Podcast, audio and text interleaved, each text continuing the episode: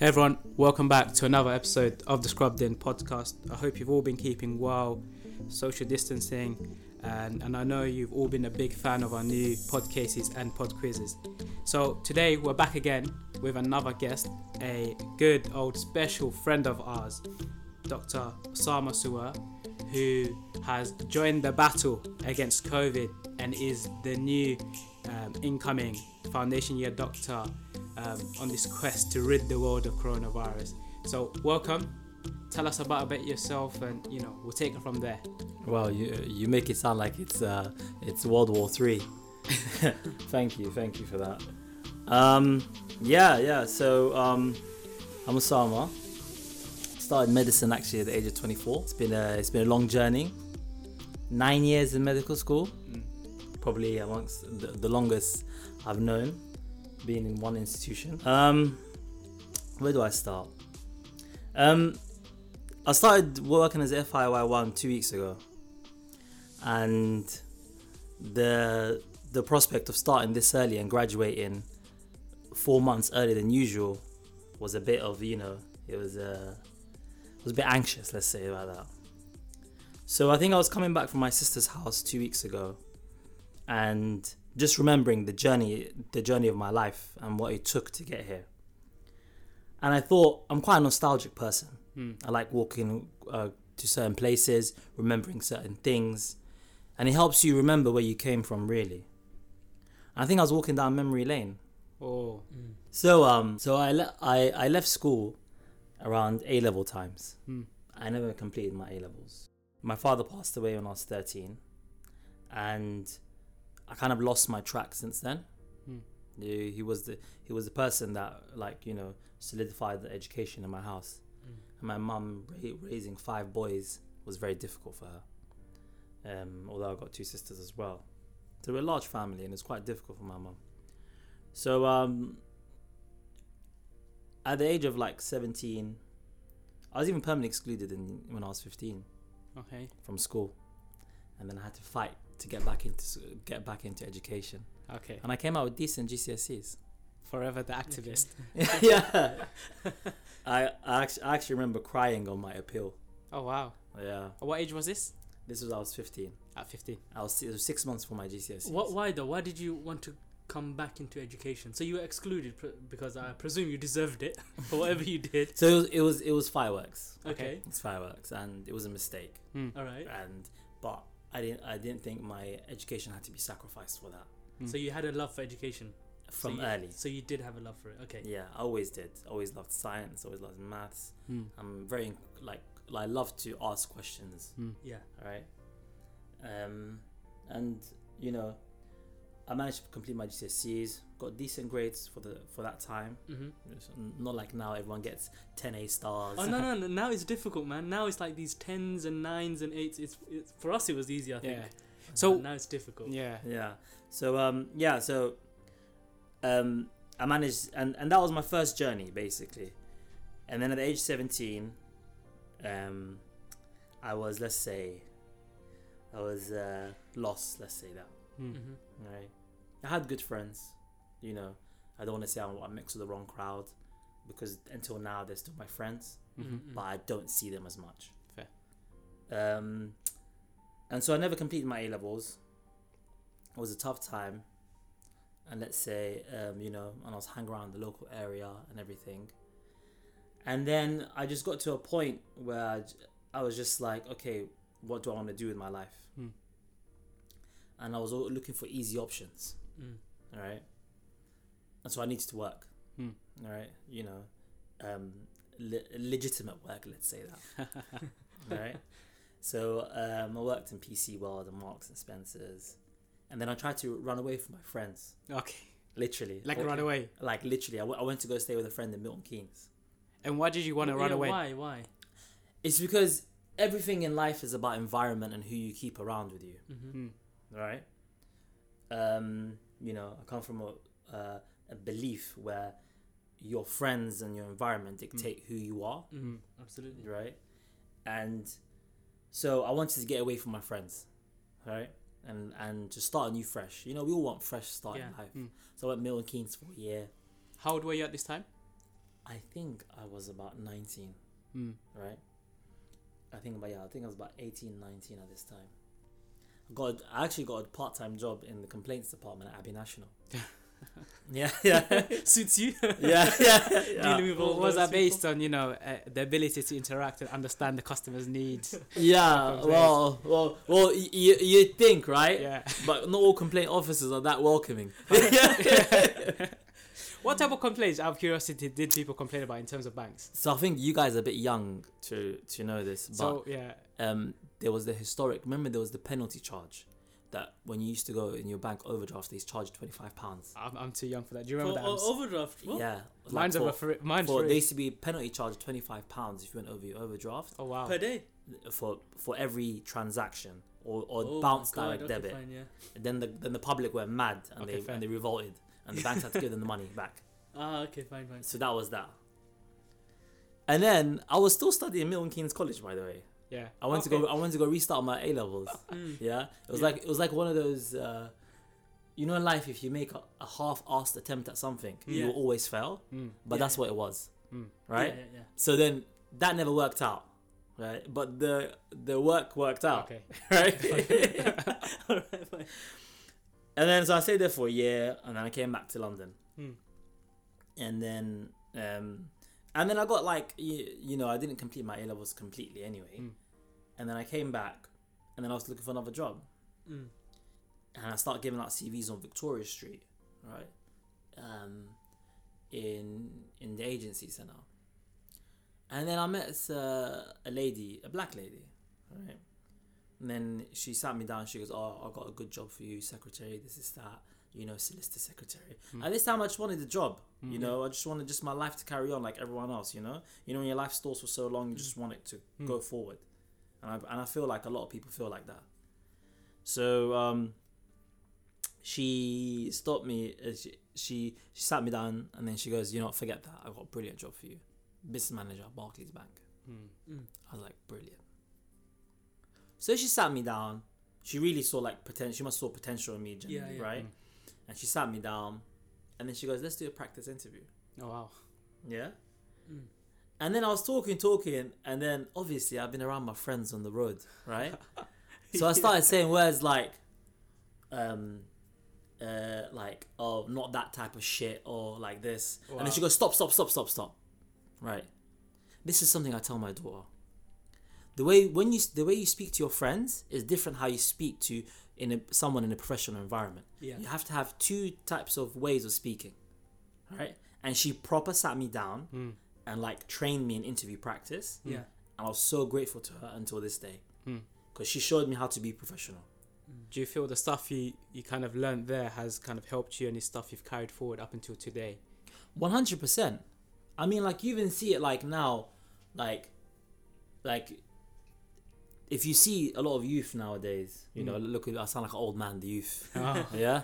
So, but like young people generally, they see them they see themselves in one way, but they never see themselves that they can be better than they are. Mm. They think it's impossible. Mm. But they just need a bit of training and just someone to show them, Yeah. right? And it, this is all possible. You just need a bit of you, you need someone just to show you how to do things, Mm. right? Or you need some guidance. Anyway, so so yeah, so I, I think it helped a lot. I, th- So- I think j- Go on. just stop you on that point, right? All of us in this room right now, I think if we can all. If I said to you, can you think of one teacher that actually changed your path? All of us will remember their names, but we've had loads of teachers. So I think it's it's a rare opportunity when we get that opportunity of one teacher training us, sort of telling us how to do things or helping us on our journey. And not everyone gets that. Do you think everyone gets that opportunity? When we say the youth are a little bit lost and they don't see that they don't believe that they can do better is it because no one's giving him giving them that helping hand up I wouldn't say the youth had lost. mm-hmm. I because I not would lost I'm, yeah. uh, i mean more so a proportion are just sort of they don't know where they can end up Yes, yes, and and and that is true, and I hope everyone that has had that person. I really Yeah. do. You know, some people never had that person, Mm. And but I really hope everyone does have that person. And you're right. I I agree. Some of us are lucky to have multiple Mm. people. You know, yeah it's just it's just by fate, and and some people never had that type of person, and when you meet, and I think it's up to us as now young adults when we see young people is to be that person. Mm. That's exactly what, yeah, I agree with that absolutely. Yeah. So yeah, I, I- I think what you said was right. Yeah, um, and so I got a job in Barclays, Mm. hmm and then At Banco Barclays. yeah, it was good. I hated the life out of it. Okay. So, no, so yeah, so talk to us about that. What was life like? So you've got a stable job, Yeah. you've got an income coming in. I presume it covered all your expenses, your rent, and everything else. yeah. Why did you hate it if it gave you everything? If you can't wake up every day, Mm. right? Like the majority of us, you know, we will get frustrated from work just because of the fact that it's tired. We, It Mm. just tires us out. Mm. Yeah. But you have to have some element of where you enjoy your work, Mm. right? It was sales. It was commission based, Mm. right? It was it, it was it was a it was a working environment that was quite not toxic, I would say, but people were ready to stab each other in the back, and that Mm. happens in a lot of working environments, right? But this level was just you know it was just a bit too much, Mm. you know, and Yeah. and and you know not enough genuine people. Yeah. Uh, and and one thing I think we can all agree on is that we love to work somewhere where there's genuine people, Mm. Yeah. right? And like people that would tell you how, how that you know make a good working environment. Yeah. But I didn't like. I hated the bank. I actually hated it. It was good pay, Mm. good life. Everything you would have expected. Yeah, you know what I mean. Everything, everything I expected. I, I even, I even tried to almost start a degree in in in financial economics. Oh wow. right? So at what point did you realize this isn't for me? I hate my job. You know, I'm not excited to wake up every morning going to work. Was that I imagine the novelty of I've got a really cool job. I'm working in a bank. Kind of wore off very quickly. When did you get that realization that it's not for me? you you know sometimes in life you get the realization but you don't have the courage to act against it Mm. Mm. because but then fate deals you deals you with something Mm. and then when you have an opportunity you have to jump at it Mm. right so i was made redundant in 2008 recession Oh wow. Okay. Yeah and you know they were getting rid of people and and and I was fairly new to that place like just less than two years and I was like okay cool and then I was like I sat down and I probably thought at one point I just you know you just lost your job Mm. like you're gonna be sad right and then I thought to myself what where where am I going Yeah. I ain't got no degree So how old were you at this time? 2008 recession, having lost your job, I think I was about 22 21 22, Okay. 21. Yeah. And then at that point, I was like, I ain't got no degree. I bloody hate this. I'm not going back to this again. Mm. Yeah. And then I just fought back, and this is the op- this this is the time of opportunity. I will proper reassess my life. Mm. Yeah. And I sat down and I was like, okay, so um, what did I always want to do in my life? Mm. I was like, oh, I love medicine. Until and until like a couple of months ago, Yeah. I used to have dreams of getting into medical school. You know, yeah. like proper. Mm. Like, I used to have proper dreams of getting into medical school. I think it was something I wanted from young. And I thought, you know what? Let me do this. So, um, I, Quick question. So, during this moment of you sort of reflecting on your life and sort of the pivotal moment, did you do it all by yourself, or was there someone else who sort of triggered it, or was it purely from the circumstances of being made redundant and now wanting to just take the next step? um, so I have a very close relationship with my mum. Okay. Right. And I, I've learned the hard way that Mm. mum was always right. Hey, hey. Yeah, yeah, Let everyone know. yeah. Truer Glancing words. across the room. Yeah. Truer words. It's true though, isn't it? Like you come to regret. You, you you would hate it all your life, but your mum is always right. Always. Yeah, like because there's no one's gonna love you more than your mum. Your mum will love you more than your even your own spouse. Yeah. It's because there's no reciprocal. Your mum doesn't even accept any love back. Yeah. You know what I mean? So, so yeah. So anyway, so I discussed with my mom, and you know, and she just encouraged me to go with what I wanted to go with. Mm. Right? You know, it was, it was a good opportunity and stuff like that. And um, I've learned as I've grown older the importance of seeking advice from others. Mm. I think I should have sought more advice when I was younger, but I've had I come from a family of five older brothers, Yeah. so where they impose their advice. Mm. So I've always been rebellious to avo- to resist it. Yeah. So, but I've learned as you grow older and become more mature, accept advice when it comes Yeah. aboard and decide how you act. Yeah. So yeah, so um, I remember I was driving to my interview Mm. for the uh, the so I, so I went out and I was like, what am I gonna do?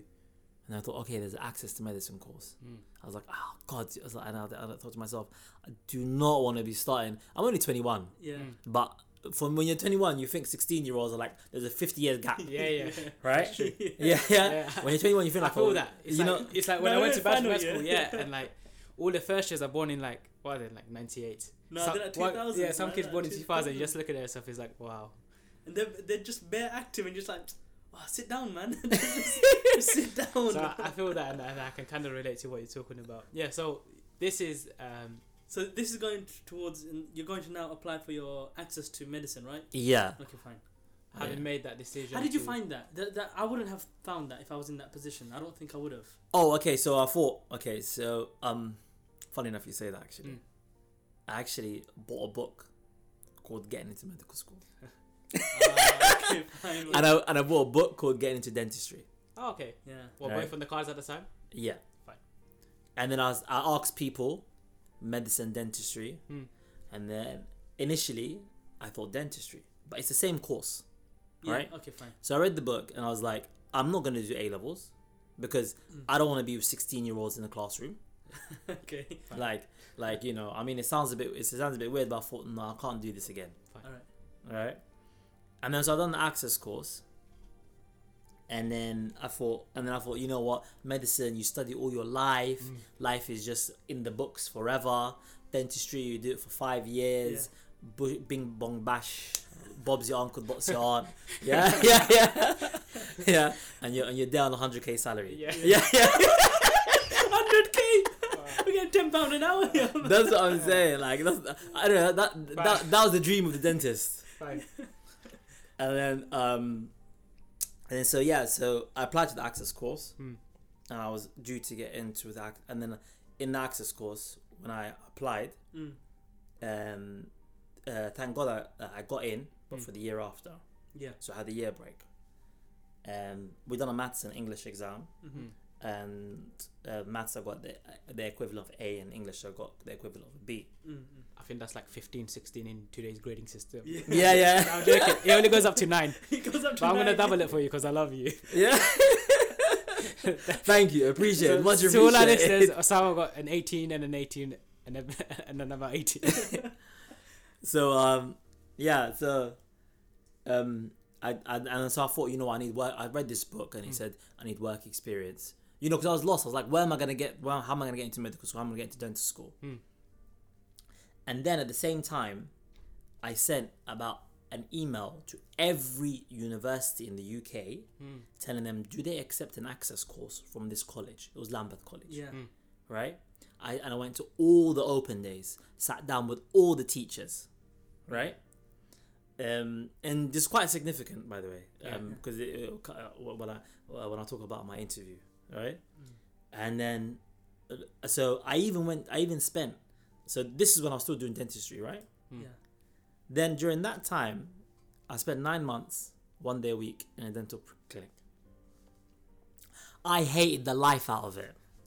yeah, That's another one off the books. yeah.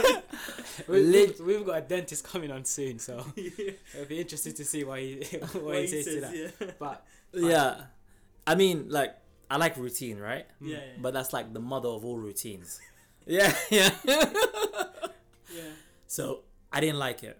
Mm. And then I was on the train one time. I, and then I, and then I was just about to start my access course. Yeah. And then I was on the train and I met a friend's brother who was a registrar, doctor. Yeah. And know, on the train, and there was this one conversation that actually changed my perspective on everything. Right? And he just said to me, "Oh, can you um, can you?" Uh, I was just me, what are you doing with your life and this is that. And he goes, to me, I'm really interested in dentistry, but medicine. Because why don't you do medicine? Because me, I had an interest in medicine, but it's just I feel like I'm too old. Mm. Right? I was like, I'm too old. Can I still study medicine? And bloody hell, I was only 22 for God's sake. Yeah. Like you know, now I'm like 33. Mm. Life finished at 21. You know what I mean? Them golden era. yeah. Um, and then he goes to me, Nah, you actually won't be working all your life. There's a European directive that tells you how many hours you can work a week, Mm. right? You'll be earning a wage from the beginning, and it'll be interesting. You'll be seeing different things. Yeah. Mm. He goes, Look, I enjoy it, and I'm doing it. The guy's now a respiratory consultant. Oh wow. Yeah. and um and that one conversation coupled with the like distaste of the, my experience in the Yeah. dental practice right Yeah. Actually made me decide to go to anti medicine Mm. Okay. so i was doing that so on the but on the first day of the access course Mm. right i could remember the grade i got ab Mm. right so 15, 16. Yeah, you remember that? Yeah, I'm sure you're not gonna forget it. Um, so I went on the first day, and they told me, "No, we'll put you in the biomed course because you never got AA." Oh Who- wow. Who said that? The the course leaders, Okay. Is it at the university or at the no, college? at the Lambeth College, Oh, Okay. Lambeth College. Okay. and then I went in, and I Yeah. was like, I was furious. Oh, we know Osama. Don't. Yeah, yeah. no for So, an like- answer. like this, is- we're gonna digress slightly, but Osama is um, an, a political activist. When I see him, I just put my hands up in the air. He's a, a social warrior standing up for the rights of justice and the, the wider community at large. Um, so if there's an ounce of injustice or any sort of misbehavior or something, he will, you know, make a fuss. He will write, you know, a 20 page document. He will write to your local MP. Like, believe me, he will make the, the, the world shake until he gets justice. So I'm, I can't imagine you, but at the tender age of 22, with a bit more vigor and, you know, and a bit more energy. But yeah, Yeah. kind of tell us through that. Yeah, I think I'm watching too much films like Shawshank Redemption. Yeah. when I was younger. Yeah. I used to cry in those films. you know? nah, I, I wish you saw Uh, the activism. Fine. So I actually got up like, and it was my teacher, and then he actually told. I got, turned around and goes to him.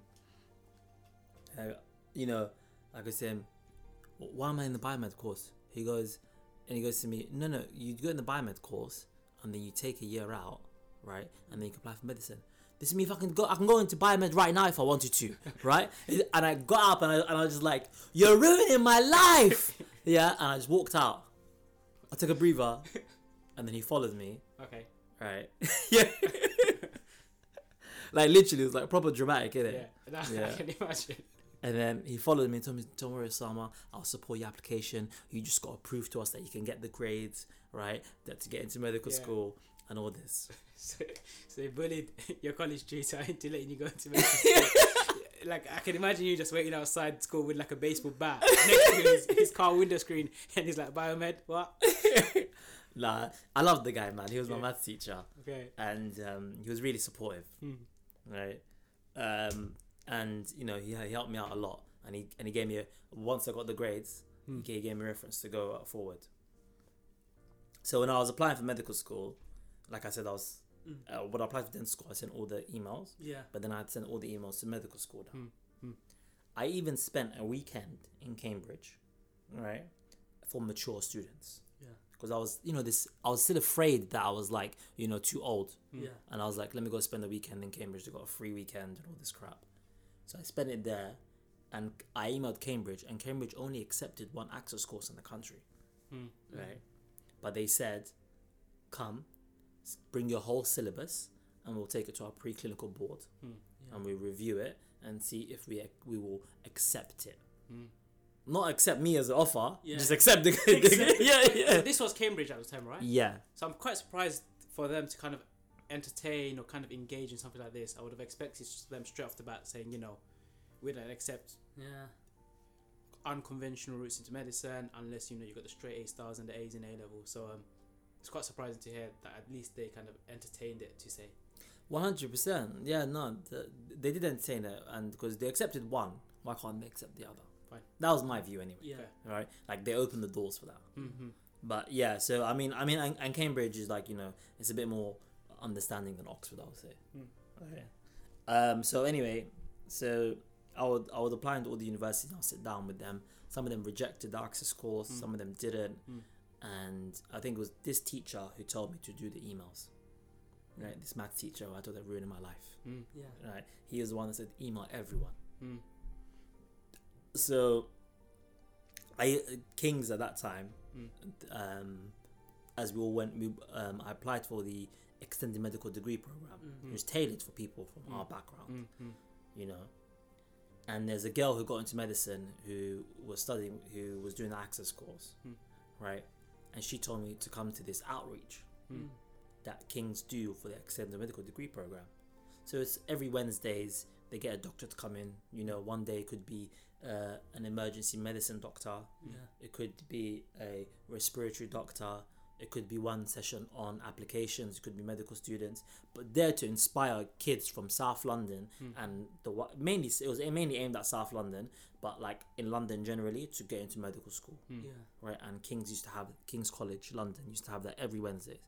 So I would go with this bunch of kids, but I'll make sure I'll sit at the front, Hmm. right, and only ask the relevant questions. Yeah. So when it came to my applications, Hmm. And then so I, and then so it took a long time to write my personal statement.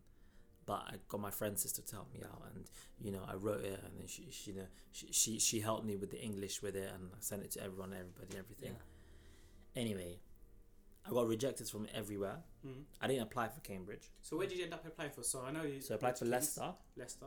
So Leicester, I didn't score high enough for my UKCAT Mm-hmm. because I had to find out everyone what they done. Hmm. Um, University of East Anglia said they wanted A levels and the access course, so they only changed their laws, their Oh, their rules at the last minute. So it didn't Yeah. make sense. That didn't make sense. Yeah.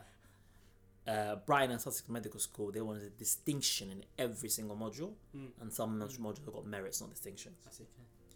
And there was Kings left. So Kings came very last minute, Mm. and I had the interview. So the girl that got into medicine the year before, she told me, you know, um, she told me, wear something where you walk in, they'll notice you straight away. Mm. yeah. Yeah, yeah, yeah. She goes, you have to wear something. So I wore like this checkered white and black like suit. Mm. Oh, Right. wow. Yeah. yeah. You still What? dress like that? You- Yeah. Osama's the type of guy. You wore a checkered suit to a, to an interview. no, but Yeah. I'm not surprised to hear that. You, you know, we, we, you that know, comes close to your baseball jacket to your interview. No, no, that was that was that was out of necessity, not having a suit. So, I like Osama still dressed like that. You know, Oh you're the type of guy. days. I was I was wondering or I was hoping to hear you rocked up as an FY one with with with a with a bow tie and like with a waistcoat as like a, the most junior member of the team. But yeah, No, but bold, bold movements and bold Yeah. moves. They take, they, they have dividends that pay off, and they One- most likely remembered you because of that. One hundred percent. And then my friend, my friend gave me advice. He goes, "Pray, pray to God to give you a sign." Hmm. Then you know I've got, uh, uh, you know, a man of faith. So I did do that. And then my first station, Hmm. the person just looked at me and goes to me, "Oh, I know you." and it, it was it was um, the person who's the head of EMDP now, yeah, or Mm. the extended medical degree program, Mm. but she used to run the outreach The course, outreach course. and she saw me, and she would be like, she'll see me in the front yes, asking the questions, Yeah. and she recognized me. wow. So that I was like, God, I was like, Was that your sign? Did you? How were you feeling that moment in time when, as in like in an interview, that that step closer, and then you know it's it's nerve wracking. Everyone's nervous. A few of you already been through it. Like that recognition, or did it kind of uh, 180 in terms of your mood, your your motivation, in terms of how you're feeling, and how you went forward that day. one hundred percent. Like, you know when you get a good sign, Yeah. it's positive, Mm. right? And so I felt those those type of things help the interview move forward, Mm. and it relieves your nerves a lot. It does. Yeah. right and you know having an interviewer who's who's who's there and you think is willing to listen to you Mm-hmm. you know always helps and it help and it helps the good vibes as well Yeah. it makes your good self come out Yeah. Absolutely. right um helped a lot helped a lot and I actually attended the outreach the next the next week as well and I saw her there Yeah. Mm. and like you know and then she just would become friendly but she avoided telling me the outcome of the interview at all Yeah. Yeah. Right. Eh, And you know me, I'm just trying to like, Always. yeah, just just trying to scoop up information. Oh, how was it? Oh, how many people? You wore the same the mark? for Yeah. the next three weeks. Yeah, yeah, Just a reminder, you're at the yeah. like me, you know, Yeah, yeah. just check it suit. Yeah.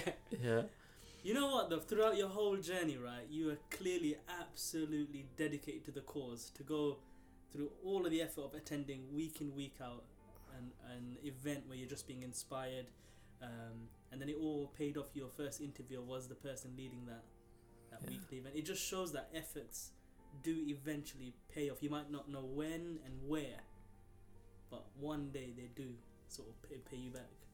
Um, one hundred percent. I completely believe in that. I think that I think everything comes from effort. mm, right and everything comes from you know if you're if you put your mind to something you know it sounds so cliche Mm. yeah. you know put your mind to something it'll happen right but i also believe generally life um, life is how we see things yeah.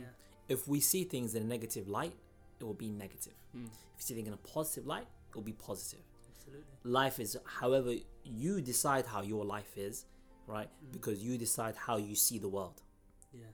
right? Um, and I and I think that if you always if you're working towards something and you see the positives that come out from it, you would always be happy and content inside, Yeah. and you would always get your goal no matter what. You know what I mean? Yeah, absolutely. So tell us then, how how did it feel then when you when you saw the here's your offer to study medicine? I think I was walking, I, I, I was I was walking on the street, and they sent me an update, Mm. and then I was just like so anxious, and I was like, whoa! And when I got it, I was just just immense. Like it was just next level. Like you know, I just I ran home and I just told my mum. Mm. My mum was sleeping. I woke her up. Yeah. All right, and then she's just like, uh, she, she she woke up thinking something bad happened. Like, what happened? Yeah. Yeah, yeah, yeah. Yeah, yeah. Mum got into medical school and she was just like, just start crying then and there. Mm. And then you know, I didn't cry myself. Mm. right? But I was like, so happy, so relieved, Mm. so like, you, you know, like getting to medical school, it was such. You just can't explain the the feeling at that point.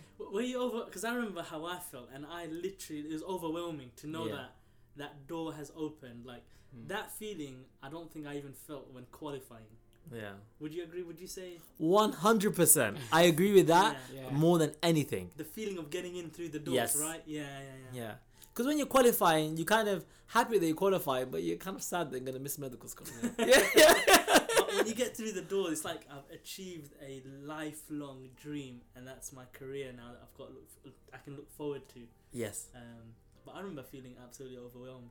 Mm. Yeah. I can imagine how you felt. Yeah. Do you know what I mean? I mean, it's just, you, you put it correctly. Nothing compares, no achievement in life, I think I'll have, Yeah. apart from probably maybe having kids, Mm. Yeah. right? But no achievement in life will probably compare to that. I agree.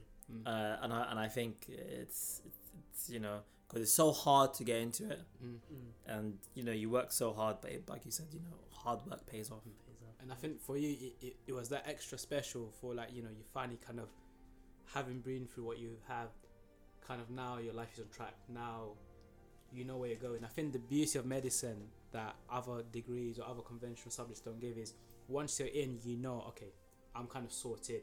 I know where this leads to. I know the the end goal. I know how this will pan out. Whereas a degree in economics or finance, you're a bit you know, you do your three, four years, and after that, you're a bit caught up. You might not get a job. You might have to jump to a master's, a PhD, whatnot. But um, I think for you, it must have felt like, okay, fine. Now I've sorted. Now I know I'm going. I've finally got this this route or this this life that I want to lead. So med school. So we so so for all the people listening, me, Osama, Ams, and our cohort were in the same year. Um, Osama, he he is older than us, but he looks younger than us. He has this beautiful skin, and you know, like he was young and energetic. So talk us through med school. How was it? Your struggles, your achievements, and kind of took us through that journey. So um, I think it was my first week of med school, and I was with and I was with you guys, and I was just like 24 Hmm. for that time. I think you guys were like 18, 18. and so it was the first week, and I was like, Oh my god. I was like, I'm gonna be with these kids. Like, and you guys will find. And not even normal kids. These are kids from the ends who have like. Yeah. I'm gonna count myself as a dysfunctional kid in that moment in time. Very. Like, You were talking about like um, the quality of English you speak. You know, the professional at interviews and the ones you speak with your mates that thingy. That my baseline was just like slang. Do you know what I mean? I I Well, it got you into medical school, so. I couldn't string a, a, a sentence with the Queen's English to save my life. Do you know what I mean? To the point where people used to take me to a side and say, you know, you need to fix up your act. you're a doctor now, or you're gonna become a doctor.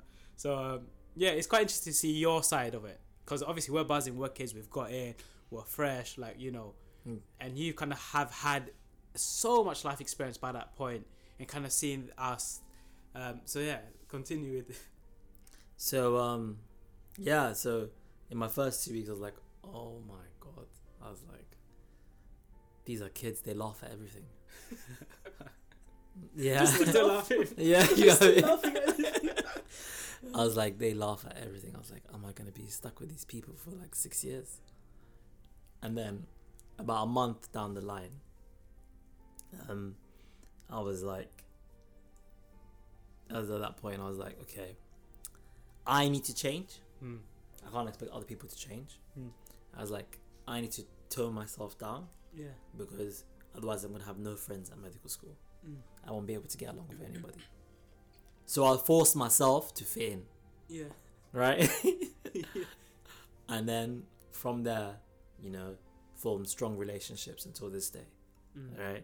Friends, friends from medical school until this day, and I think friends from medical school probably will stay with you until life. Yeah, they'll stay forever. Yeah, because I think that was the longest outside of secondary school when we were too young. That was the longest period we've known somebody. Yeah, exactly. And so, um, yeah, so at the same time, before I started medical school, I worked as a HCA, Mm-hmm. healthcare assistant. Um, I think one thing I didn't mention earlier is that um, I live alone, Mm-hmm. right? And I also pay rent by myself, Yeah. right? And um, so I had to work as a HCA to make things meet. Yeah. like uh, uh, like life meet um so when so the first year medical school went good i loved it it was my yeah. best year it reminds me of year six of primary school Yeah. right Mm-hmm. And then I, it was so good the first year of medical school i joined every society there was once i decided that i wasn't too old for medical school Yeah.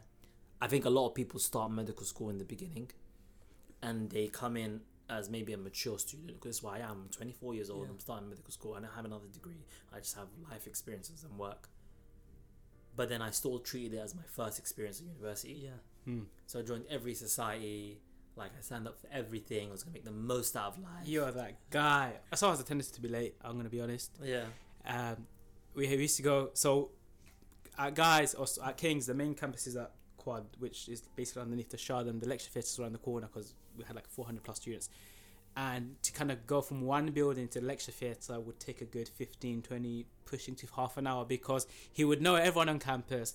He would have an interest and a hobby, and he was able to spark a conversation with anyone. You're like super bubbly, super energetic, which is something I've always Mm. in like been in awe of you which you know is a skill that I probably don't have it's like you can strike up a conversation with anyone and get to know them very quickly make them feel very comfortable the downside to that is walking you know 10 meters is, is a pain because every person he meets will have a good hearty conversation um not you know how's the dog how's the kids like a I proper I still have that problem. I know you now. still so, so Yeah. I, I do Like worry in the hospital corridors. I- I- FY1 must be a problem. I. So I do worry about Sam and his ward rounds because you know I've heard of ward rounds finishing, but like, like so, university like what is like your highlight or let's talk about the struggles.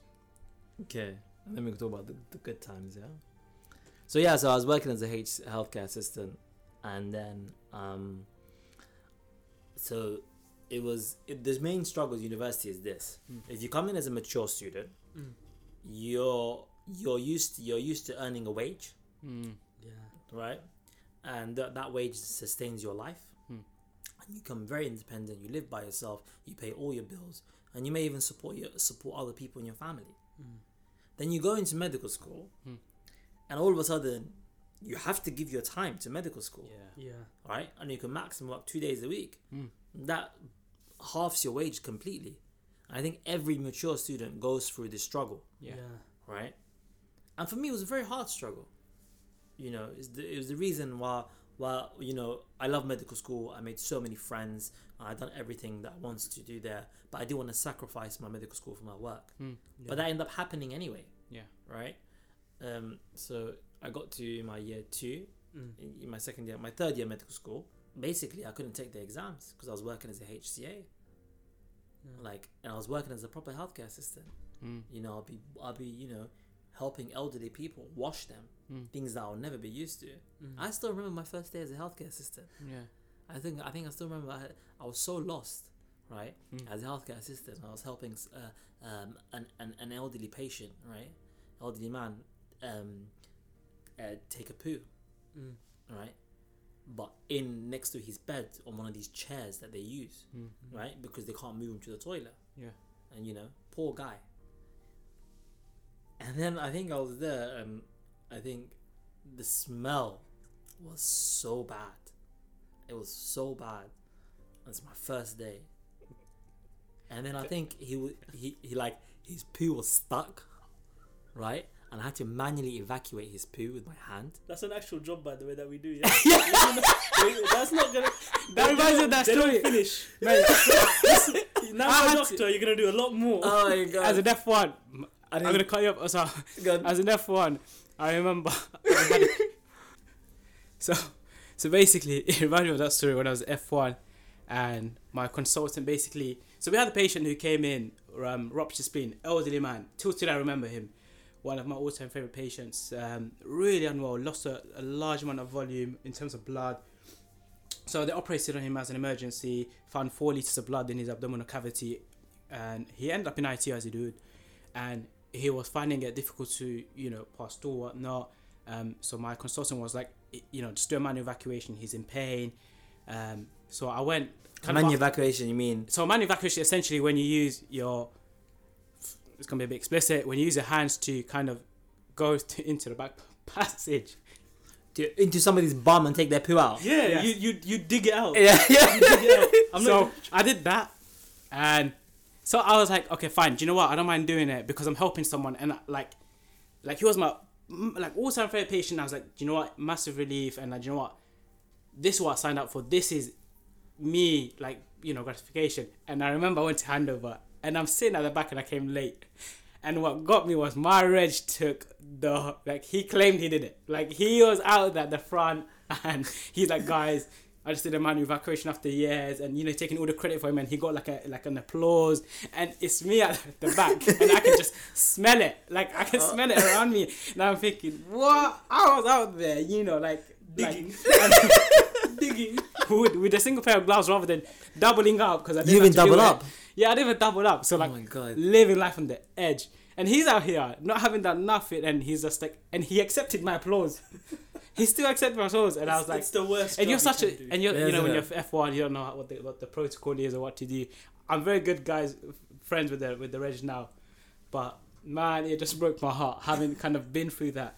But um, No, I feel you. I've been there, and it's not pleasant, but I think it's one of those things you have to as part of the job, and it it's it's at times it's for them, more so for us. But yeah, after that, that that digression, uh, go back to fine. So you're, you're doing your HCA, you're doing a lot of jobs that you probably haven't done before. You're looking after people, especially younger people, helping them with the basic necessities of life. You are used to, you know, living by yourself. You've got bills. You didn't have the luxury, as me and Ams, where you were at home. You know, you had your, you know, your parents' roof. You had food, washing up done for you. You were living life as you were, plus medical school, plus work. How did it start affecting med school?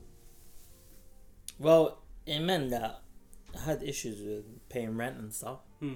and then um, I had to take a I had to take a to defer my year Mm. in medical school, and he delayed it even further. I mean, if one thing I would say going back now, think I should have planned how I was gonna. You know, anybody going as a mature student needs to have some sort of financial plan, right? Whether it's getting a job and how you can maintain it, and how to maintain a good job, and study medical school. Mm. I need to be quite an organized person as well. I think I took that for granted. Mm. So I deferred my my my exams in year three. It means I had to repeat repeat a year, Mm. Mm. and um, yeah. So I went through medical school like that. Like there will be times I'll come back from a HCA shift, a night shift, and I come to a lecture. Mm. Yeah. Like, and that was tiring. I remember that, and I'll come in my uniform as well. And then, um, so after that, you know, went went through, got through medical school. Like, I mean, got through the years. I think I, I think the one of the years that changed my life in medical school, Yeah. right, is when I failed my year, f- our equivalent of the year four exams, Mm. Right, which was my first clinical exam. Mm. I think that changed me completely and made me more serious about medical school. And the failure would you attribute to you having to have worked and not being able to dedicate to what is like a, a very intensive course where you need to put in the hours? Yeah, it, it, you know medicine so you know for the, the aspirational people listening medicine not only is it skill talent it's have put in the hours you can be like the smartest person but you still need to put in the hours you still need to do that. Um, how did you feel? Failing as medics or generally high achievers failing is out of the question. You, we're talking hundreds 90s 80s anything below that it's like do you know what? Don't even go there. But to all of a sudden fail a whole year of med school which is always a very very small number of people how did you take that? How did that feel having already kind of been set back already you know a few years late to kind of study medicine what was the process I think I was lucky because I was in. When I got my results, we were all together. Do you remember? Yeah. oh wow We were together. i just remembered so Do you remember? Yeah. tell us how that So- yeah. So we were we, we were doing the first Journey Mar trip Hmm. together, Yeah. and it was exciting times. You know, we were in bangladesh we were in Bangladesh. It was like a new journey for us. We're doing charity work. Yeah. You know, something that we all helped with. Hmm. and I think that it was the beginning of it, and it was just like a new experience for all of us. Yeah. So our blood was pumping with excitement during that time as well, Hmm. and I think we, we all got our grades at the same time. Do Yeah, we Yeah. did, yeah. Right. And then uh, we were all eating in the shopping mall. Yeah, I in, remember. In in in what in in in Silla in the, Yeah. in the one of the towns in Bangladesh that we were in, right? And I think we were. Oh, just so just to let everyone know, Journey Mall was just like a, a charity, student-led charity that was, Hmm. that that was that was set up by um, our one of our friends, which I think I'm sure you. Yeah, He's coming on next week. So yeah he's coming on next is- week. Yeah, He- he's got a busy schedule. He's very hard to get hold of. You know, being an international representative. But um, we were we were at this journey. So it was called a journey mark. So summer campaign. yeah. where we kind of went helped pregnant mothers in Bangladesh, workshops, health seminars, um, basic health checks, and yeah, I remember it. I can literally imagine it right that was now. the first year after the. so that was the terrorist first year right? ever. Yeah. yeah. So And- Bangladesh. Yeah. That that journey alone, I leave for a kill to talk about. Yeah. We'll Yeah. save that for Akil. Yeah, yeah, That- that's yeah. his headache. That is his headache. Yeah, We'll save that for next week. yeah. So anyway, um, and we were all there, excited. You know, we made friends there Yeah. and everything like that. We were all sitting down, eating, and then we all get our grades. I mean, you lot got your grades, Mm. Everyone got their grades, and you know, and we're looking at, it, and then I got my grade. Mm. I was like, wow, because I had to. And I got my grade, and I realized, wow, I failed. Hmm. and you know everyone wanted to comfort me at that time and stuff like that. And I was like, cool, cool, cool. I didn't want to dead the vibe. Mm, mm. That's what it was. You know, we had such a good time, but you know, when you go on holiday, you can dead the vibe. Yeah. I didn't really want to do that, so I just let me go back to my hotel room Mm. and just slept. And then when I was, I just like literally just went to my closed the shutters and Mm. just slept. Mm. right. Mm. And then and then in my bed, I was thinking, you know what? Just deal with this when you go back to London. Hmm. Mm. So we got back to London, and we had to attend this program. Mm. Right. This program, they bring in like these actors, right, who teach you. It's almost like they teach you how to be human, Oh, wow. right? I, I think I, I went to one of these classes. Did you have to? Was it the task where you look in the mirror and you put your chest out? You need to go. yeah, yeah, I can do this. yeah. And and I think So, do they bring the mirror or do you have to bring your own mirror? No, like they proper like they will critique us in the first time. It's like they'll train us for interview training, like the same way I would say they train like private private school children or private school children to do interviews, hmm, hmm, or like hmm. the way that a prime minister is trained to speak in Yeah, a pundit, yeah, like that, right? You know, they were talking about it's all about body language. It's all about how you stand. You know, why is it or, or why do you lock your legs when you stand? Yeah. You know, or, or why is your arms folded? You're given a closed position. You know all these like Yeah, yeah, little yeah. things here. So on the first day they just like wrecked us, right? We really all feel bad that we just all felt the Yeah. air, right? And they just wrecked us. I felt so down that day, Yeah. right?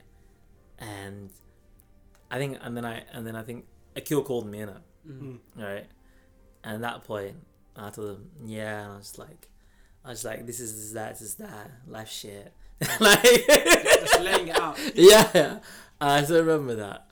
And I think he said he said a couple like you know, encouraging words to me at that time. He goes, "Look, you know, this is part of their job, right? Mm. In order for them to improve you, Mm. they have to show you how crap you are, Yeah. but it's only to improve you, Mm. right?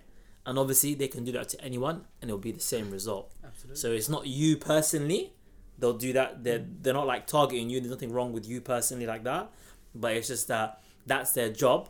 They can say that to anybody, even the most successful people. Mm. It doesn't reflect on the fact that just because you weren't successful, there's anything wrong with you. Yeah. And so that kind of that helped a lot. And then so after that, you know, I went with the program. Mm. And then life started to change. You know, it made me realize that I can take more opportunities at medical school. Mm. And then so I met this um, then they had well-being coaches, Mm. right, at university. I thought, you know what? Let me sit down with a well-being coach. You know, let me try and see what I want to do. Sat down with this well-being coach. I was like, you know what? Let me pursue the things I want to pursue in life. She sat down with me. I made a plan about my life. So you know, I want to make sure I pass my exams. Oh, there's this trip to Japan I want to go to. Mm. Oh, I was always interested in healthcare politics, Mm. right? She goes, oh, there's a commission called the, the there's the Policy Institute at university is hiring people for this commission. Mm. You know, oh, I'm applying for a job at TFL. Mm. There's so many things I wanted to do now. Like it just opened the boundaries of what I can do, Mm. right? Like in terms of being successful. Mm.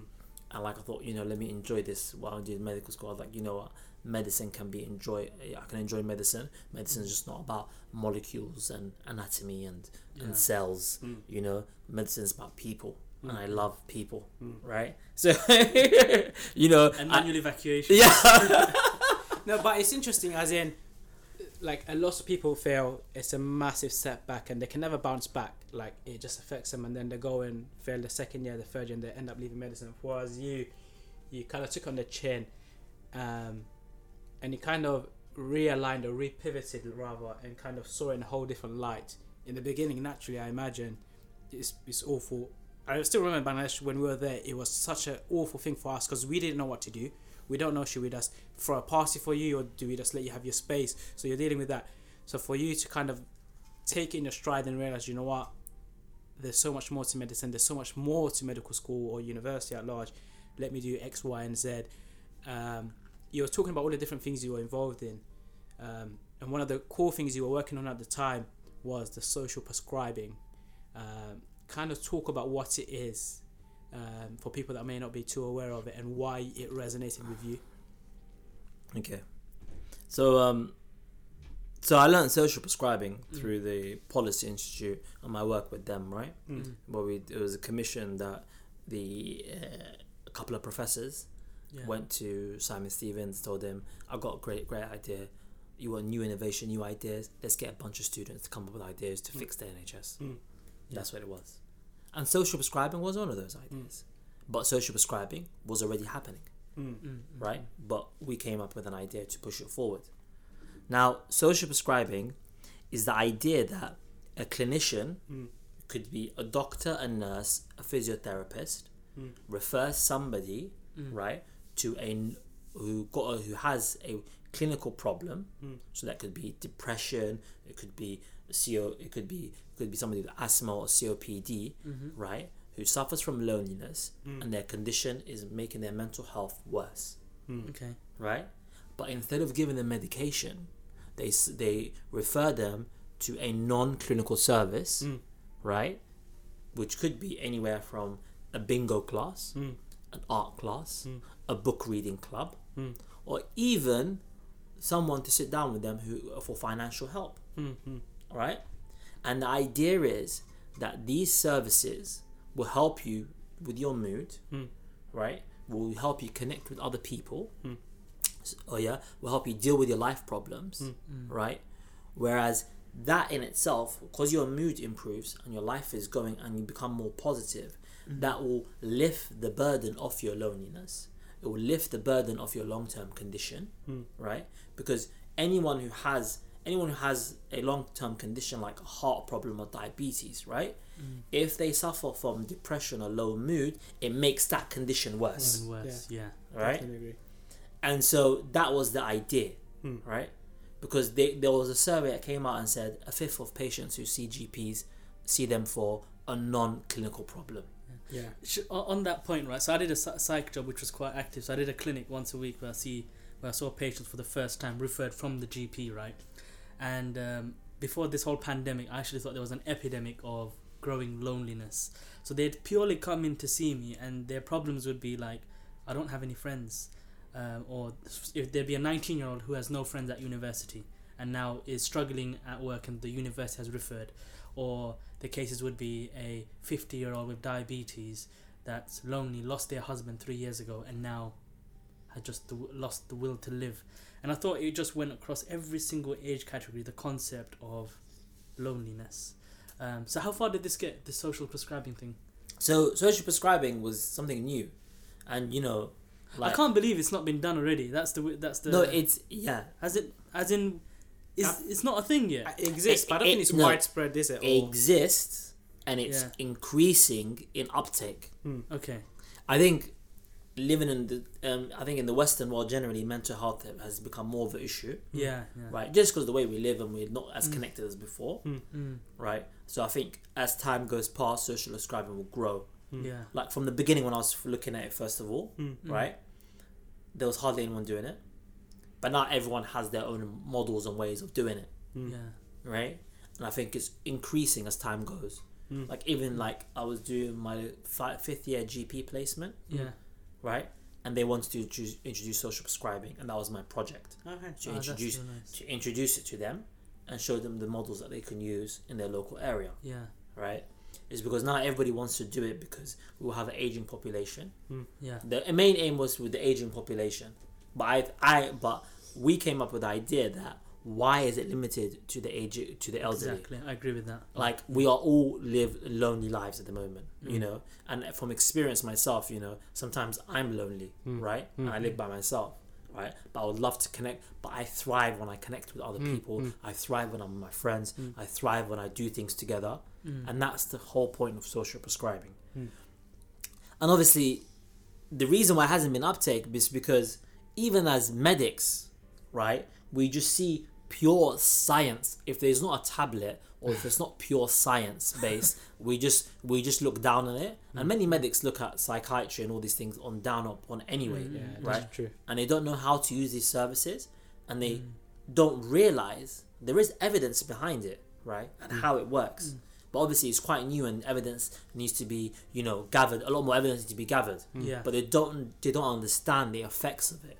Mm. I think, I think, and I think medics, I think medics generally can be too narrow-minded and too uh, tunnel vision. Mm. Yeah. Although they're supposed to be scientists. Y- You know what? It's also that medics are naturally we have a measured endpoint. We give a tablet one week later, cured, or Yeah. surgery in within minutes, a cure. I think when it comes to this loneliness concept, depression, and these mental health related issues, especially, um, it's a it's a goal that you earn over I would say a year. Yeah. Um, Even- antidepressants even- they take yeah. years sometimes to have a true effect. Mm. Um, One hundred percent.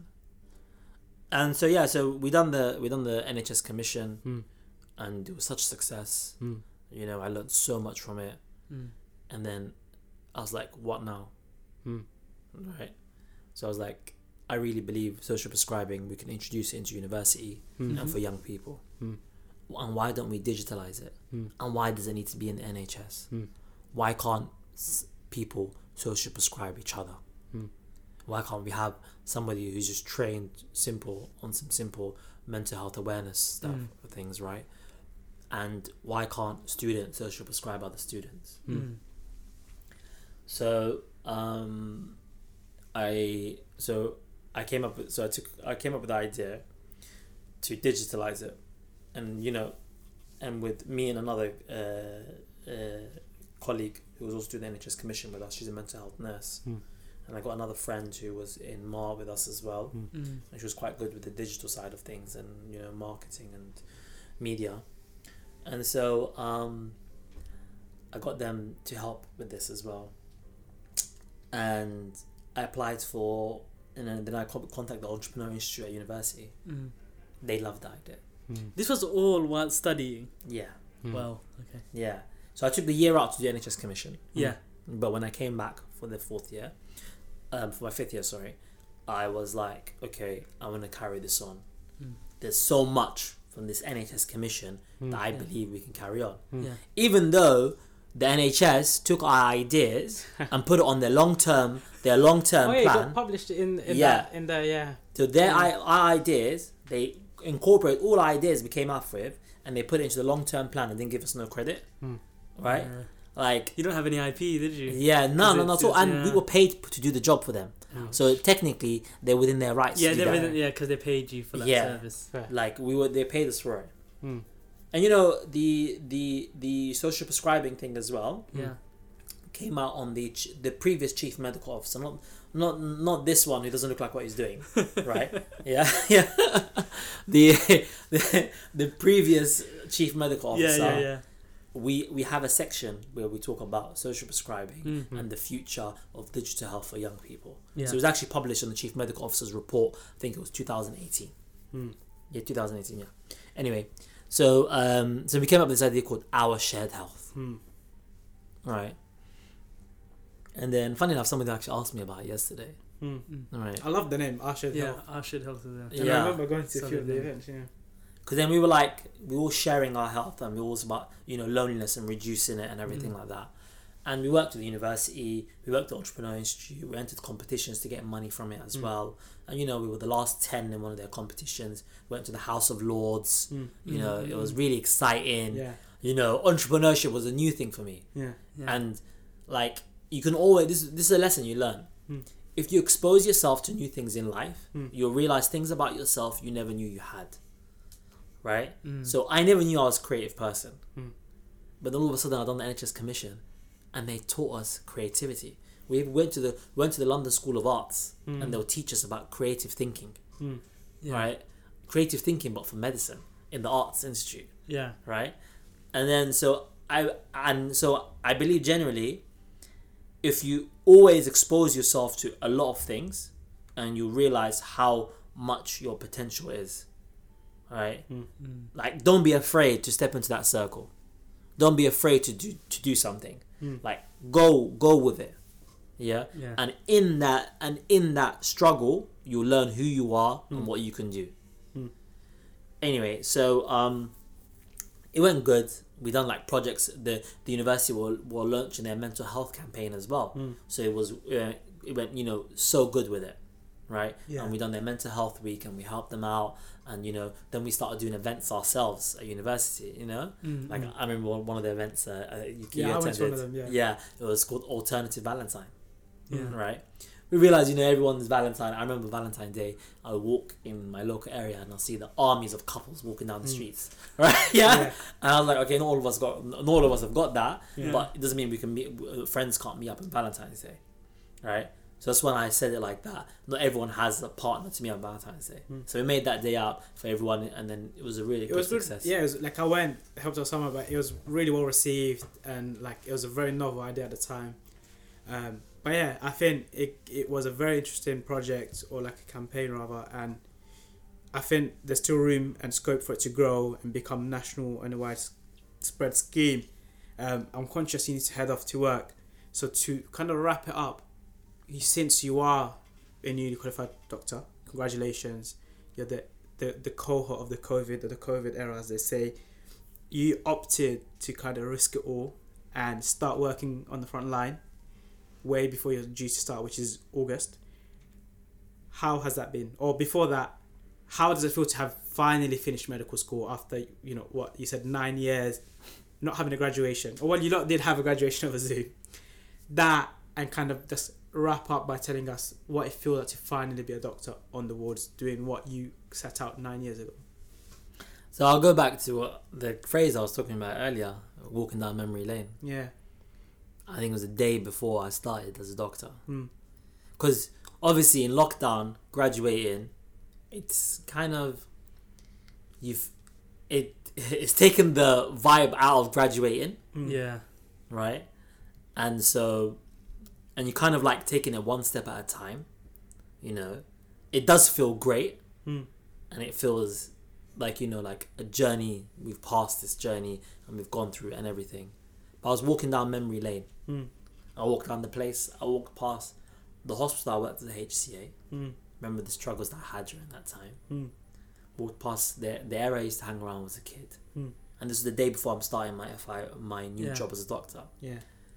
Then I even walked past the Royal College GPs. remember remembering the, the times I used to run late. yeah. And I, and I actually took a picture outside there. Yeah. I actually took a picture outside the Royal College GPs.